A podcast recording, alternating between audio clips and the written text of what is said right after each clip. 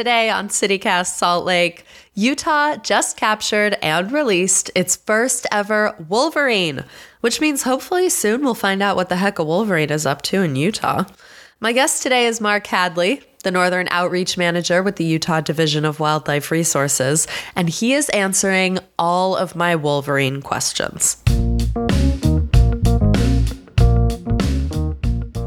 It's Thursday, March 17th, 2022. I'm Ali Vallarta, and this is CityCast Salt Lake.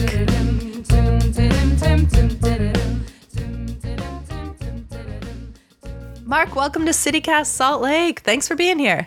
Hey, thanks for having me. I appreciate it. I'm so excited about this Wolverine, if you can't tell. we are too. We're with you. Can you tell me, like, walk me through how this Wolverine was found? So, what happened was on uh, Thursday morning, March 10th, there's an agency, a federal agency, that operates in each of the states country called USDA Wildlife Services. Mm-hmm. And they were in the air, they had an airplane in the air in Rich County uh, that morning, and uh, they looked, at one point, they looked down and they can see an animal feeding on a dead sheep.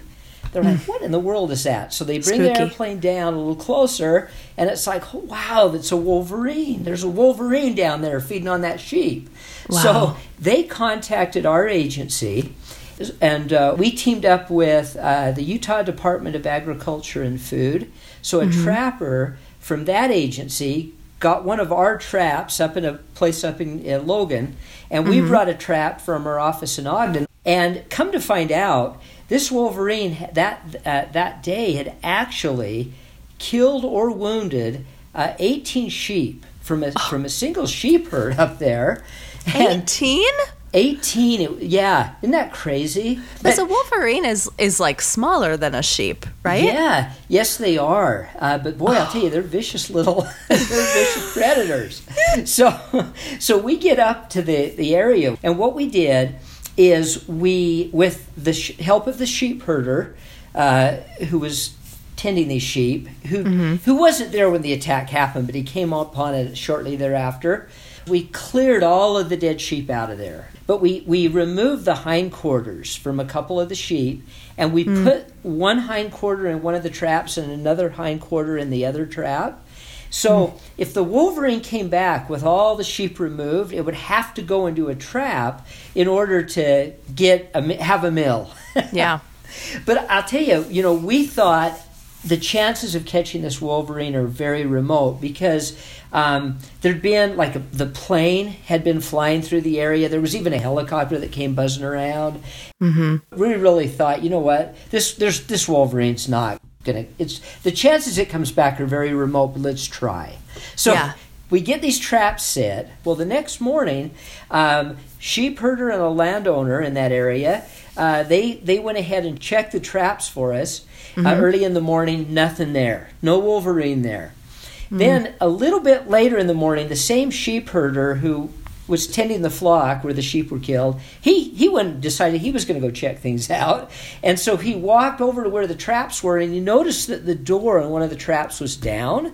It's like, mm. whoa, my word, what's going on?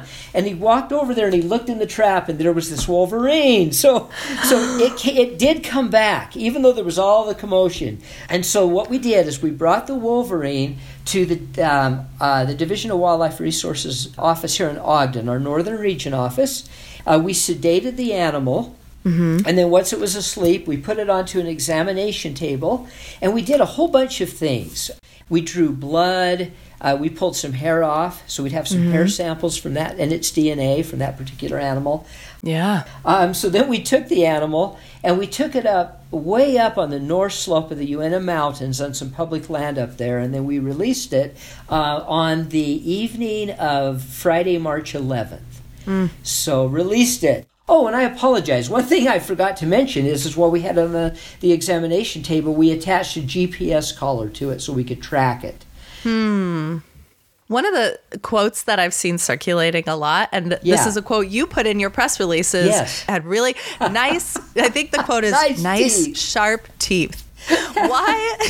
why does? Why is that a sign of a healthy Wolverine?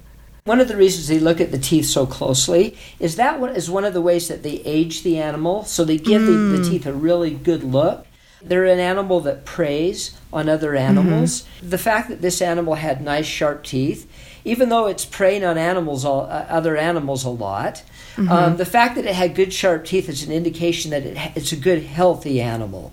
Hmm. So its teeth, even though it's using them a lot to, you know, to Got prey it. on other animals. To eat 18 sheep. yeah, yes. An animal whose health maybe wasn't quite as good its teeth might not look quite as good. Okay, that makes sense. That makes sense. Why is it such a big deal yeah. that you all were able to capture and tag and put a tracking collar on this wolverine? So, wolverines are a very difficult animal to to gain much information about. Hmm. Um, uh, they're a very solitary animal. They're they typically they live on their own, so you you don't see them in large groups. Um, they live in typically live in very high elevation, rugged uh, areas. So yeah. the terrain that they're in, it's difficult, you know, to, to try to study an animal in terrain like that. Um, they have really big home ranges, so their home range can be as big as 350 miles that is wow. is an area that they can that the wolverines will consider an area that big their home, which means that they'll move around within that huge area. Yeah. Uh, they they don't like to stay in one place at, at a time, so they're always they're moving a lot, mm-hmm. and uh, they're largely nocturnal, which means mm. they mostly move at night. So if you put all of those things together, you, you, find an animal that's very, very, very difficult to even see in the yeah. wild, at, let alone capture one and get a collar on it. Right. Um, this is only the eighth confirmed uh, sighting uh, of a wolverine in the state of Utah, so it's very uh, rare. Uh, the first of those eight confirmed sightings happened clear back in 1979. Wow. So, you know, it's very rare to even see a wolverine here in the state, let alone, again, capture one and put a collar on it. Mm-hmm. So now, the reason this is a big deal to, is, is now we've got a collar on this animal. Now we have the ability to be able to, to do a several different things. And mm-hmm. we'll be able to start learning all about the areas that it uses when it moves, how far it moves, what types of you know habitats does it utilize. Uh, we're on the very southern edge of Wolverine Range here in the United States. Yeah, we seeing some unique things that this Wolverine in this southern latitude it, it does. We know they're here, but we've mm-hmm. never been able to really study them or learn much about them. Yeah. Well, and I guess my question, or maybe it's a concern, is like, is this Wolverine supposed to be in Utah? Like, do we have any reason to think that it's been driven into Utah as opposed to wanting to be in Utah? And is it going to yeah. survive here? You know, I don't believe that the Wolverine was driven here by anything. Um, hmm. This, uh, the higher elevation areas in the state of Utah are still Wolverine habitat. Uh, hmm. And we're pretty certain this Wolverine just made its way here on its own because it wants to be here. And if it hmm. didn't want to be here, it would turn and go head back north. You know, it would go somewhere to a place farther north where you'd more expect a wolverine to be. So we do mm. think that it just naturally made its way here. And we do have good wolverine habitat, especially at our higher elevations. What makes a good wolverine habitat? What are some of its survival tactics? They do tend to, be up in higher areas. Um, They eat a wide variety of things. In the summertime, their main food are ground squirrels. Ah. So these, you know, smaller, little smaller animals, uh, you know, birds. Hmm. Uh, they will take down bigger animals. Uh, for example, in the wintertime, though they typically like to feed on um, dead elk and deer, mm-hmm. they'll also take live deer down, especially if the deer are like caught in some deeper snow, and make wow. a little more easier target for them. Um, And also, they will eat. Uh, they will eat plants too if they oh. have to. They they huh. prefer to eat meat, but they will eat like you know roots and fruit, things like hmm. that that they find. They sound like me. yeah, me too. I'd rather eat meat, but I'll eat vegetables if I have to. So you mentioned that there have been very few Wolverine sightings in Utah, and there yes. were four last year, and one of them yeah. was a Wolverine out at the Great Salt Lake, which feels yes. again like strange Wolverine territory. Do yes. you all think this is the same Wolverine? You know, we we don't know for sure on that. I mean, there's definitely a possibility let's see, there were three sightings, I believe, last year. There were two, one out uh, at Antelope Island, mm-hmm. one out in, uh, in the west part of the city of Layton, right on the, mm. not too far from Antelope Island. But then that other mm. sighting was way up on the north slope of the Uinta Mountains, mm. uh, where we released th- this latest Wolverine. And so a lot of folks might think, well, it's got to be two Wolverines. You know, there was one down low and there must have been one up higher. Yeah. But they wander over such a large area. We don't know for sure if it was the mm-hmm. same Wolverine spotted three times or if it was different ones. But there mm. is a mm. possibility it could have been. It's just so odd that you'd have a Wolverine in terrain like that. Yeah. And to have, you know, two different Wolverines down in terrain like that would really be odd. Yeah. And what business a Wolverine has with Antelope Island, to me, I'm just like, my mind is blown based everything I've watched about them, which is, I mean, I'm no scientist, but. Yeah. Hmm. this is a silly question, but when you track animals, do you give them a name?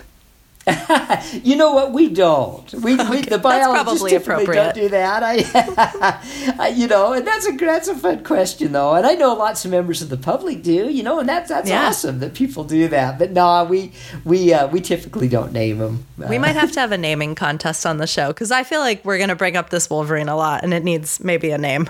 Oh yeah, and I sure hope so. I hope that we're able to talk about this Wolverine for a long time. That the the typical lifespan, the average lifespan of a Wolverine is about ten years. Oh, and wow. we, yeah, we estimate the age on this animal at three to four. So we're mm-hmm. hopeful that we will be able to track this animal at least for a few years and, and get a lot of great information from from being able to follow it. That's exciting. My last question for you is Yes. This Wolverine was released in the Uintas. Yes. And I can't help but think, okay, I'm out there hiking. It's going to be on my mind. what kind of poop am I looking for? Okay, no, to track a wolf. Unfortunately, it's very much like a coyote scat, hmm. and and coyotes are very prevalent here in the state. So likely, if if you were to see the scat I'm about to describe, it's mm-hmm. likely going to be from a coyote. But okay, but anyway, still keep your eyes open though. But, okay. But the scat of uh, Wolverines, it's it's um, kind of long, uh, long and skinny, and it'll mm-hmm. have like fur or bone in it because they're mm. you know they mostly feed on. Uh, they're they're a predator. They mostly feed yeah. on other animals. So okay. so that's something. You know, if you see scat and it has like bone or fur in it, then you mm-hmm. know it, it's come from some type of a predator. Mm-hmm. And um, and again, but but like I mentioned, the the scat of a wolverine does look a lot like the scat of a coyote, and that's probably and what you're going to see. But hey, you know, you never know. The mystery's half the fun. Yes, exactly.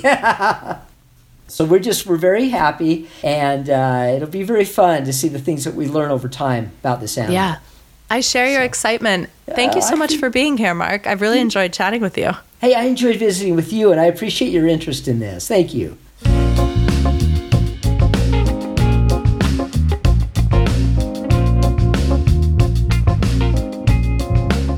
Little more wildlife news before we go.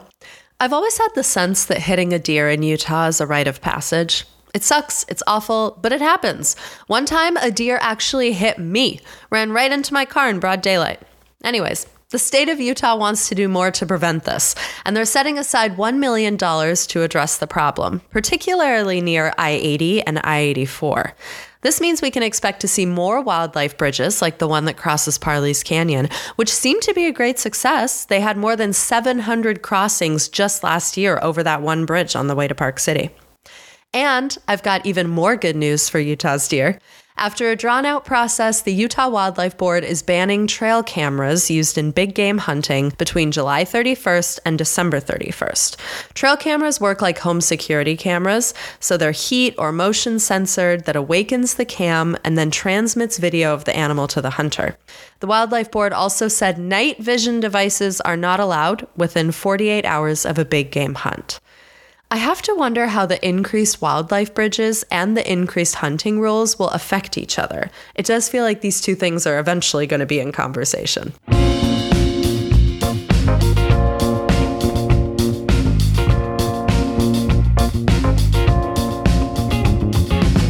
That's all for us today here on CityCast Salt Lake.